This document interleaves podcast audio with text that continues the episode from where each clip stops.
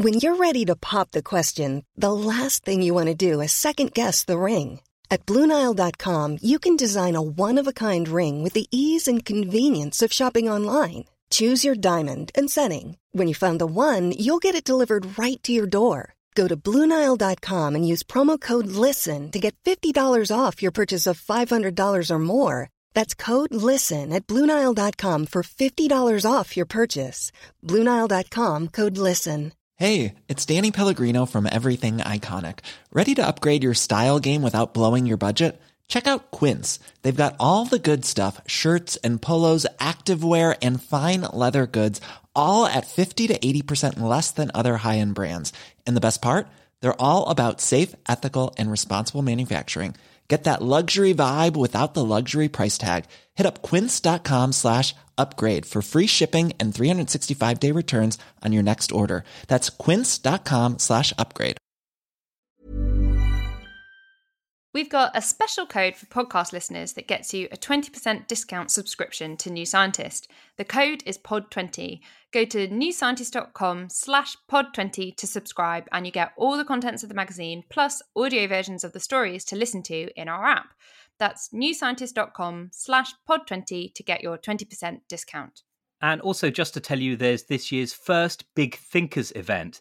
That's taking place online next Thursday, the 10th of February. It's called Reality Plus From the Matrix to the Metaverse. It's the 10th of February. It's live online at 6 to 7 p.m. GMT. So take the red pill. Go to newscientist.com slash virtual reality. Hello, Science Gang. This is New Scientist Weekly. It's your essential fix of science for the week. I'm your host, Rowan Hooper. And I'm your other host, Penny Sarchet. Welcome to the show. This week, we're also joined by New Scientist reporters Michael Le Page and Leah Crane. Hello, both. Hello.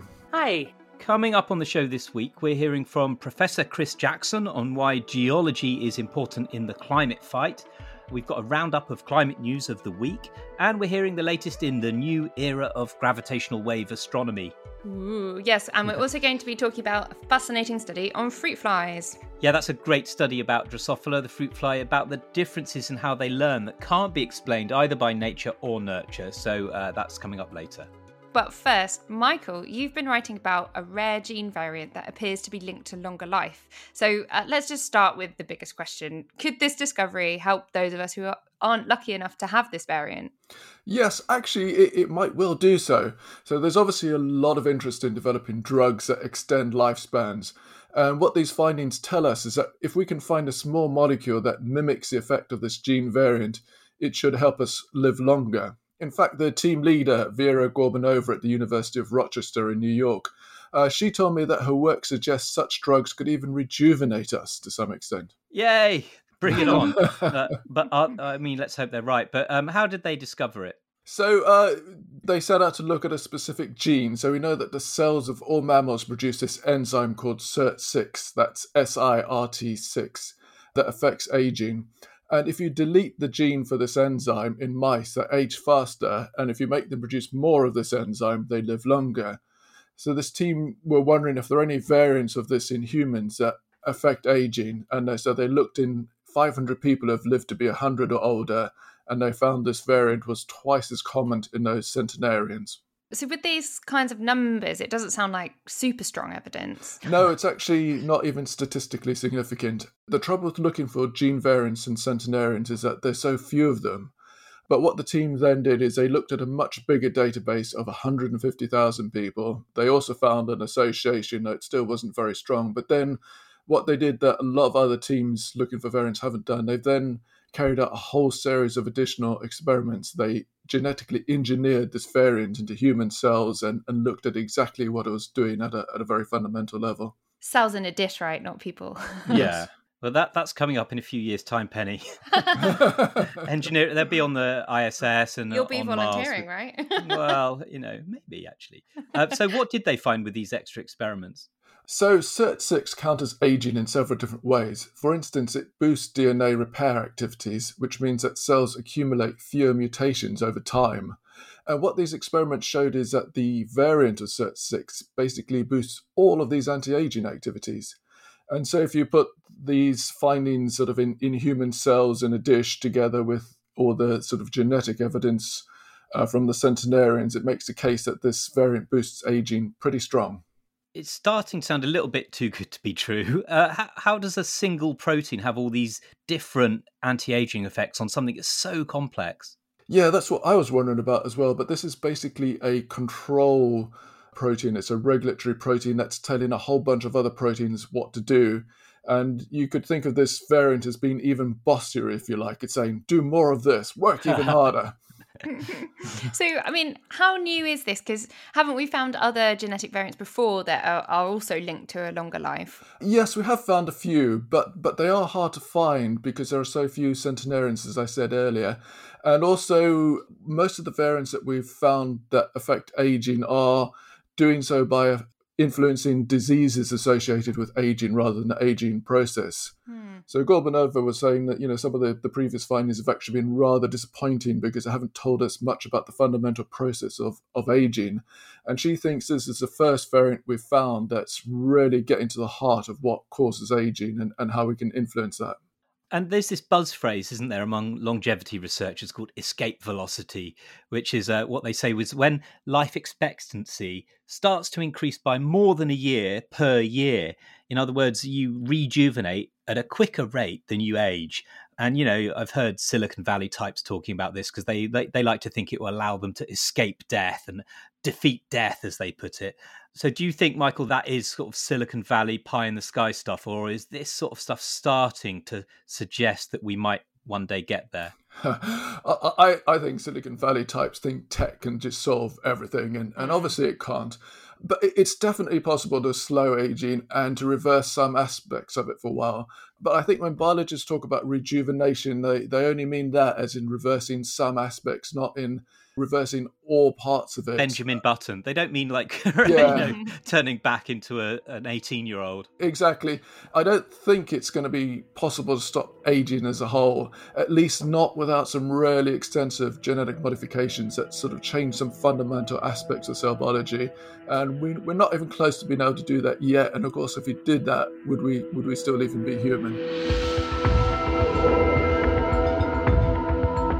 Okay, a few years ago, when gravitational waves were discovered, and so those are the massive ripples in space time caused by the motion of massive objects, it was said then that this was the start of the era of gravitational wave astronomy, which is a really cool thing. And Leah, we've got an update on that now, haven't we? So, uh, what's going on? Yeah, so we've spotted a lot of gravitational waves now, and we know that they're constantly rippling through the entire universe. So the big news is something new that we might be able to find using gravitational waves called a gravitational glint. This is expected to happen when gravitational waves pass over another massive object as they're propagating through space. And then that object slows down part of the wave, and that part will arrive to our detectors a little bit after the main wave. Uh-huh. And in theory, we could use that echo to learn about the object that slowed down the wave. okay, so tell me if this is a helpful analogy or not at all helpful. But the way I, I was thinking of it is that, say, you're in a swimming pool, uh, nice, just like relaxing in a swimming pool, and an elephant jumps in a bit further up. but there's like, you know, there's a rubber duck between you and the elephant, which slightly slows down the splash of the elephant as it comes towards you. Is that what you're talking about here with a glint? Yeah, I mean it's it's close enough. It's not precisely correct, but but I'll go for yeah, close and, enough is good. Yeah, yeah. We and then we use those waves to be like, hey, we already knew about the elephant, but we think there's something else in the pool, and we think it's probably a rubber ducky. Uh huh. And in theory, we could learn more about it. So we haven't seen any of these glints yet, have we? Um, but the idea is, if we can find them, you can find these things that you might not have been able to see you know like neutron stars or even dark matter the the really weird stuff that no one's ever seen that makes up you know 85% of the universe yeah so even things that don't emit any light can't hide from gravity so the hope is that we'd be able to find them and learn about them from how they slow down gravitational waves okay and that's what it is. It's just a hope that we're able to do this at the moment. We're just going to sort of sit and wait, or or do we need to go and build something? Yeah, so the, the researchers predicted that at the current detector sensitivities for the gravitational wave detectors we have now, we should be able to find one about every three years. So theoretically, we could dig through the data we already have, Right. and we would hope to find one gravitational glint. So what what's your hunch? Do you think we're gonna find glints and and if we do, do you think they're gonna help with dark matter? I hope we find them just because I think it's a really cool concept. Mm. Um, I don't know if this particular method is, is going to help find dark matter because it could be really hard to dig out glints from the data, let alone analyze what those glints mean. But I do think that gravitational waves will help with figuring out what dark matter is eventually, just because they're one of the most versatile tools that we have for observing the universe. Yeah, and we are in the new era of gravitational wave astronomy, as I kept going on about. Look, while we've got you, Leah, so last week there was this big excitement when astronomers detected this weird pulsing object 4,000 light years away. And you wrote about it for us. And there's a line that really made me laugh. There's an astronomer that you spoke to called Natasha Hurley Walker who said, I was concerned that it was aliens, but it's across a very wide range of frequencies and it means it must be a natural process. This is not an artificial signal. So, what is it, Leah? It's not aliens. Well, as Dr. Hurley Walker said, it is not aliens. oh, it's never aliens. It's never aliens. It's never aliens as far as we know, not yet. Yeah. But usually, whenever anything is pulsing like this object is, we think that means it's spinning. And some Right. other measurements hinted that it probably has a really strong magnetic field. So, the main thing we know in the universe that spins really fast and has a super powerful magnetic field is a type of neutron star cell called a magnetar. Mhm. So, it's probably just a, a weird magnetar. well, that's still it's still a really cool thing to see, especially 4,000 light years away. Yeah, we've spotted so many things now that to me it's a marvel every time we see something new. Let's take a break to tell you about our sponsor, Brilliant. Brilliant has an extensive library of interactive courses exploring things like the weirdness of quantum objects, the physics of harvesting solar energy, and there are even courses that uh, apparently make you an expert in algebra. If you fancy getting clued up on all things gravity after our chat about gravitational waves, check out Brilliant's course on gravitational physics. It goes into everything from orbital dynamics to ocean tides and even considers what would happen if the Earth was flat. We're also going to be talking later about genetically modified fruit flies. In Brilliant's computational biology course, you can find out all about genes, DNA, and how they both link to evolution, one of my favourite subjects. Whether you're a beginner or advanced, Brilliant is a fun way to learn real problem solving by doing it yourself. You can get started learning on Brilliant today for free, and the first 200 listeners to sign up using our special link will get 20% off unlimited access to all the courses on Brilliant for a whole year. That link is brilliant.org slash new scientist. We'll pop a link to that in our show notes. And also, I was in Norway a couple of weeks ago on a New Scientist Discovery tour. If you're planning your next trip, New Scientist Discovery offers amazing science inspired tours across the globe with experts on board and in the company of fellow travellers who enjoy the discovery of science. Go to newscientist.com slash discovery to find out more.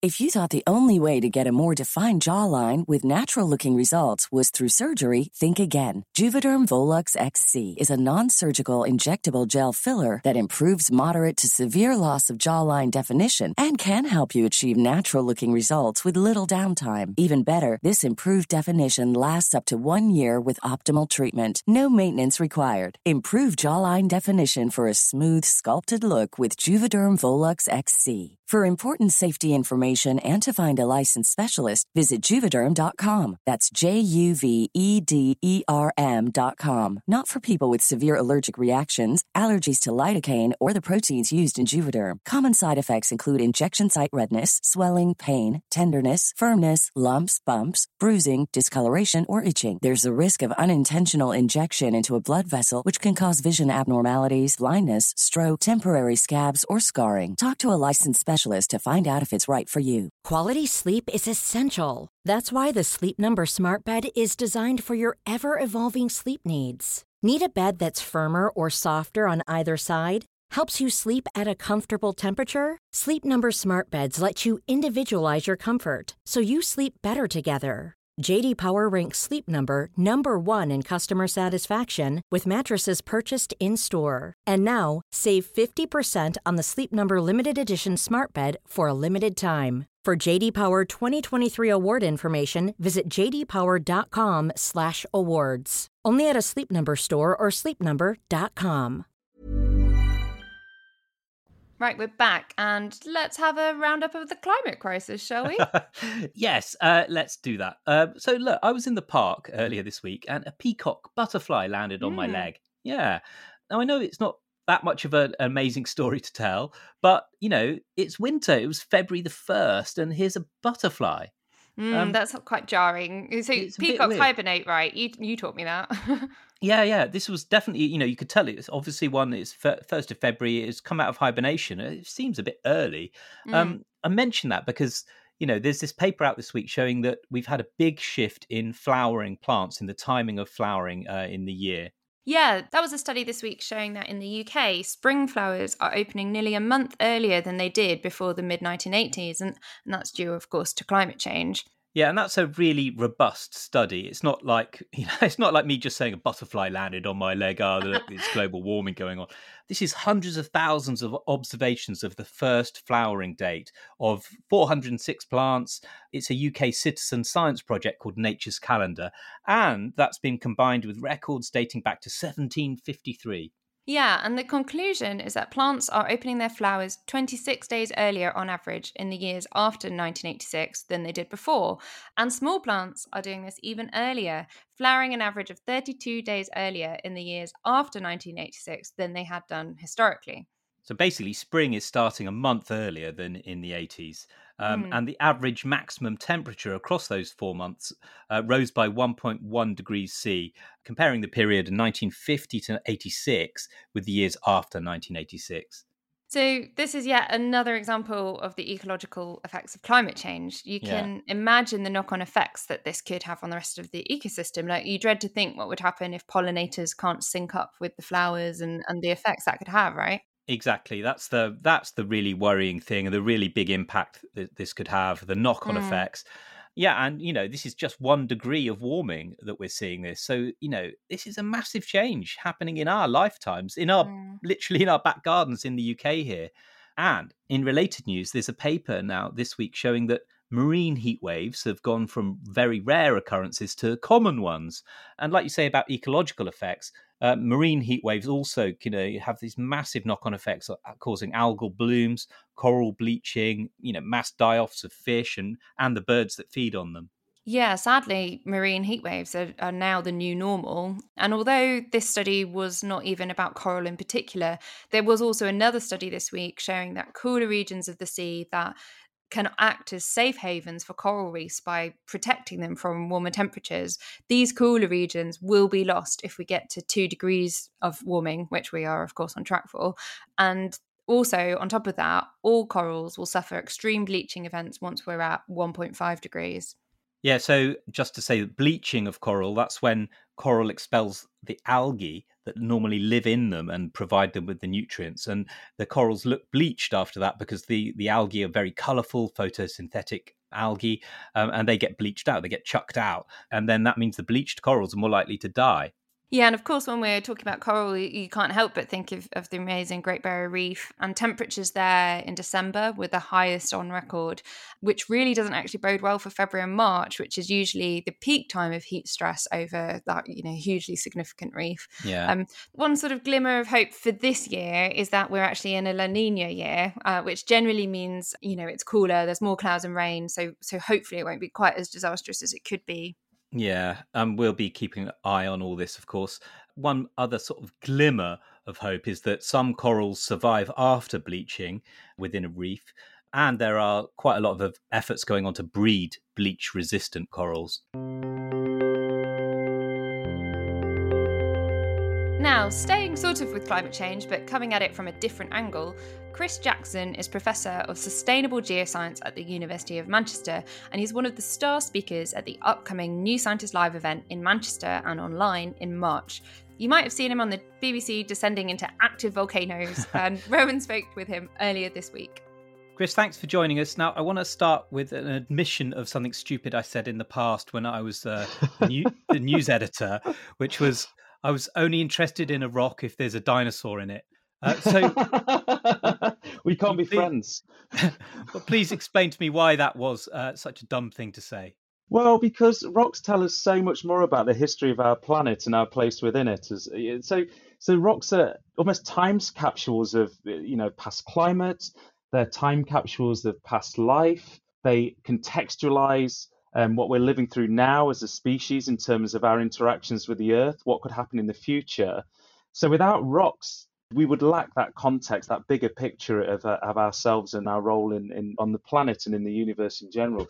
So it is important that there are dinosaurs inside rocks because those dinosaur those fossils are a record of life on Earth. So they're a record of how life has dealt with a changing climate. So yeah, it is important, but it's not the only thing we care about. okay, I stand totally corrected. Now, you're a professor of sustainable geoscience at the University of Manchester. Tell us about that. What is sustainable geoscience? So, if we break it down into two parts, sustainability is a word which is becoming increasingly popular, at least well known, and that's how we would live in a kind of a more sustainable way with the earth, how we would use the earth for resources for ourselves, and how our activities are potentially negatively impacting natural systems. So, that's the sustainability part. The geoscience part is how we use our scientific understanding to uh, probe the structure and evolution of the Earth. So that's just how we do geology. Now, sustainable geosciences, so putting those two together, is how do we deploy that science to help us live sustainably on the planet? That obviously spans things all the way from resource provision, so energy production, where are we going to get energy from, electricity, how do we find water, things like that that keep us alive and improve our quality of life and allow us to have the technology we're using uh, for this call. All the way through to hazards. So geohazards volcanoes we've seen the recent eruption the, in the tongan eruption earthquakes. So how do we use scientific knowledge to mitigate those geohazards and to protect people and their property?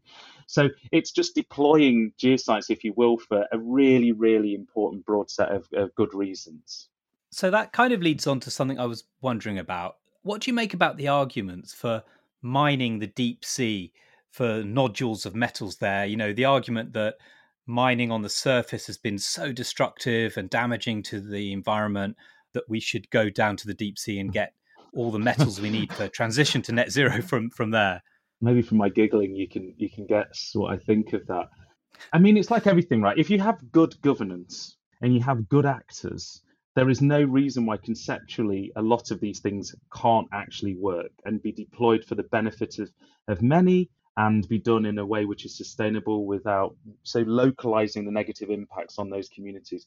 I don't know if, if we have the ability to do that, or at least our track record in terms of research extraction in the past has been problematic enough to suggest that if we go and do it at the bottom of the ocean or on another planet, as has been discussed, why those problems won't arise again. So I think until we fix ourselves, I think technologically and, and geologically, we, we could probably make these things work and, and economically even. But but in terms of how the governance would work, I guess I just don't have enough faith that we we are really in a position to to go and do that because I just think you know the, the ecological damage, the environmental damage in the case of deep sea mining wouldn't be at the forefront of people's thinking when those things are, are, taking off, despite the fact we have a really good set of case studies from the past where we've done you know irrecoverable damage to certain environments through above ocean uh, mining activities. So um, maybe in 100 years, if we have that question being asked to me, I'll have a different response when I have a bit more faith in humanity.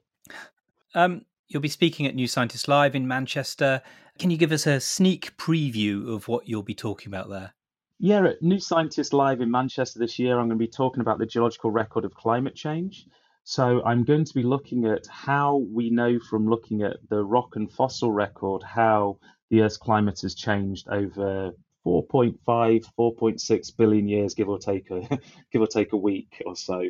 Because I think that geological record is really important for not only just you know telling people why geology is really important, but also for again contextualizing what we're living through now in terms of climate change. So is it anomalous what we're living through? Or is it not? What might happen in the future? What happened in the past? part of that geological record is obviously the paleontological record, the fossil record, which tells us about the way in which life responded to those changing climatic conditions. So the habitability of the earth. And so it's an amazing tool to be able to look back and, and get a, a kind of set of guidelines as to you know what happens to the earth when the climate changes and what happens to life on earth and that's what i'm very excited to talk to the audience about at new scientist live uh, later this year you recently published a paper on racial diversity in geosciences so what was the finding well, the finding in that paper was, as you might expect, that we are a very undiverse discipline, geosciences. Yeah. Very, very white discipline. The paper sort of put some numbers to that based on looking at the UK um, higher education system. The reason we're concerned about that is purely from a social justice point of view, of course, but also there's a deeper issue here that if we wish for geosciences to be applied for the sustainable future we all wish for, we need to make sure that as broad a range of people are engaged in that research and engaged in that science, we need to make sure that we're communicating that science to a very broad range of people who have very different cultural backgrounds to ourselves or different relationships with the earth, even, right? And our science, no matter how cool and clever and awesome we think it is, it will be limited by our ability to communicate that and influence people who are not like ourselves. And so I think going hand in hand with doing the best science we can, which is you know the technology, the techniques. It's actually about the social side of things as well, the sociological side. I think that's a. I just think that's a, that's something which we should be teaching scientists on a daily basis, and we've seen this with COVID, of course, in recent years that a lot of the barriers to progress are, are sociological ones and political ones, and not simply scientific ones. That was Chris Jackson there, and you can see him for yourself either online or in person at New Scientist Live in March. To find out more and buy tickets, go to newscientist.com/live. Now, here's a question. If you had a clone and your clone and yourself grew up in exactly the same environment, would you expect that you'd both behave the same way? Hmm.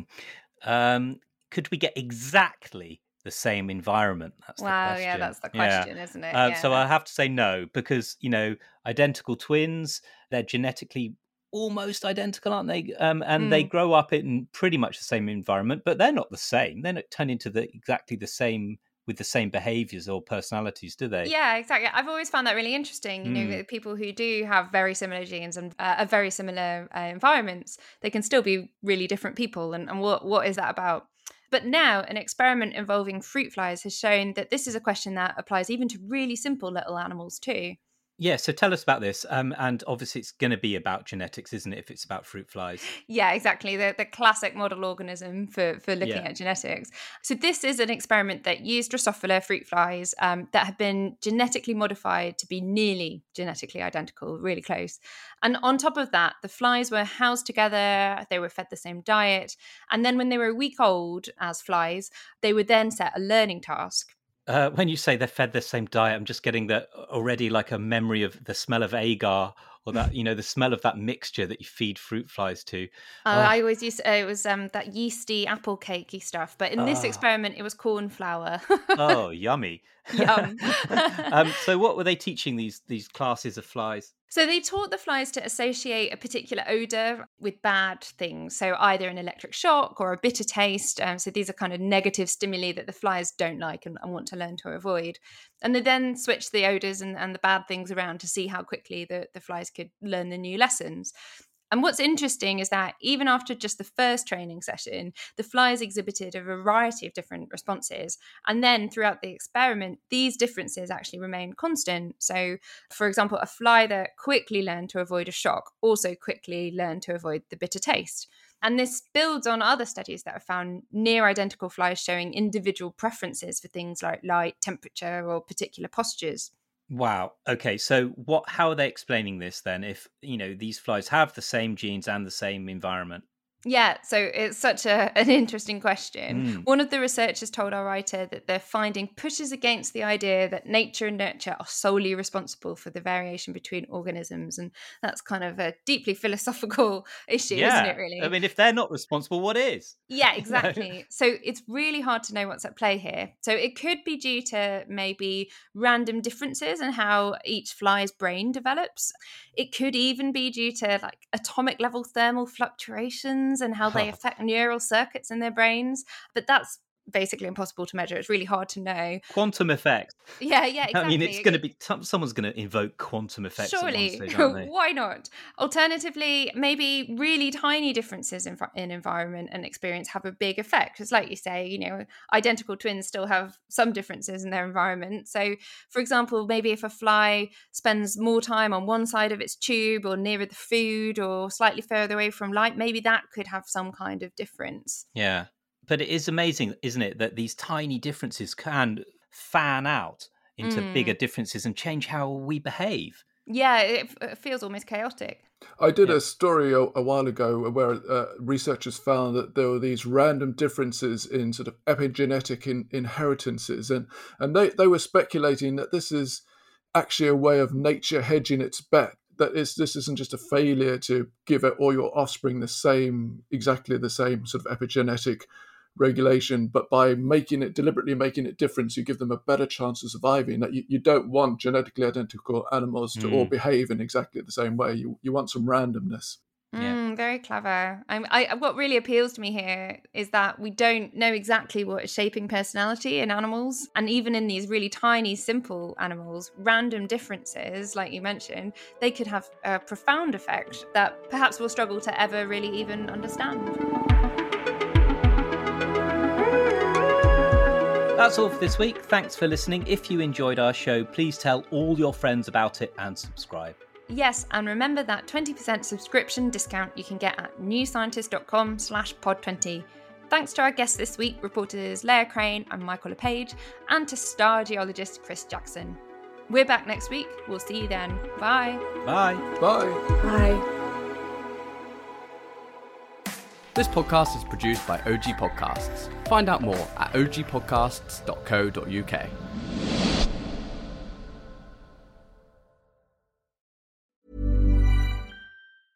Even when we're on a budget, we still deserve nice things.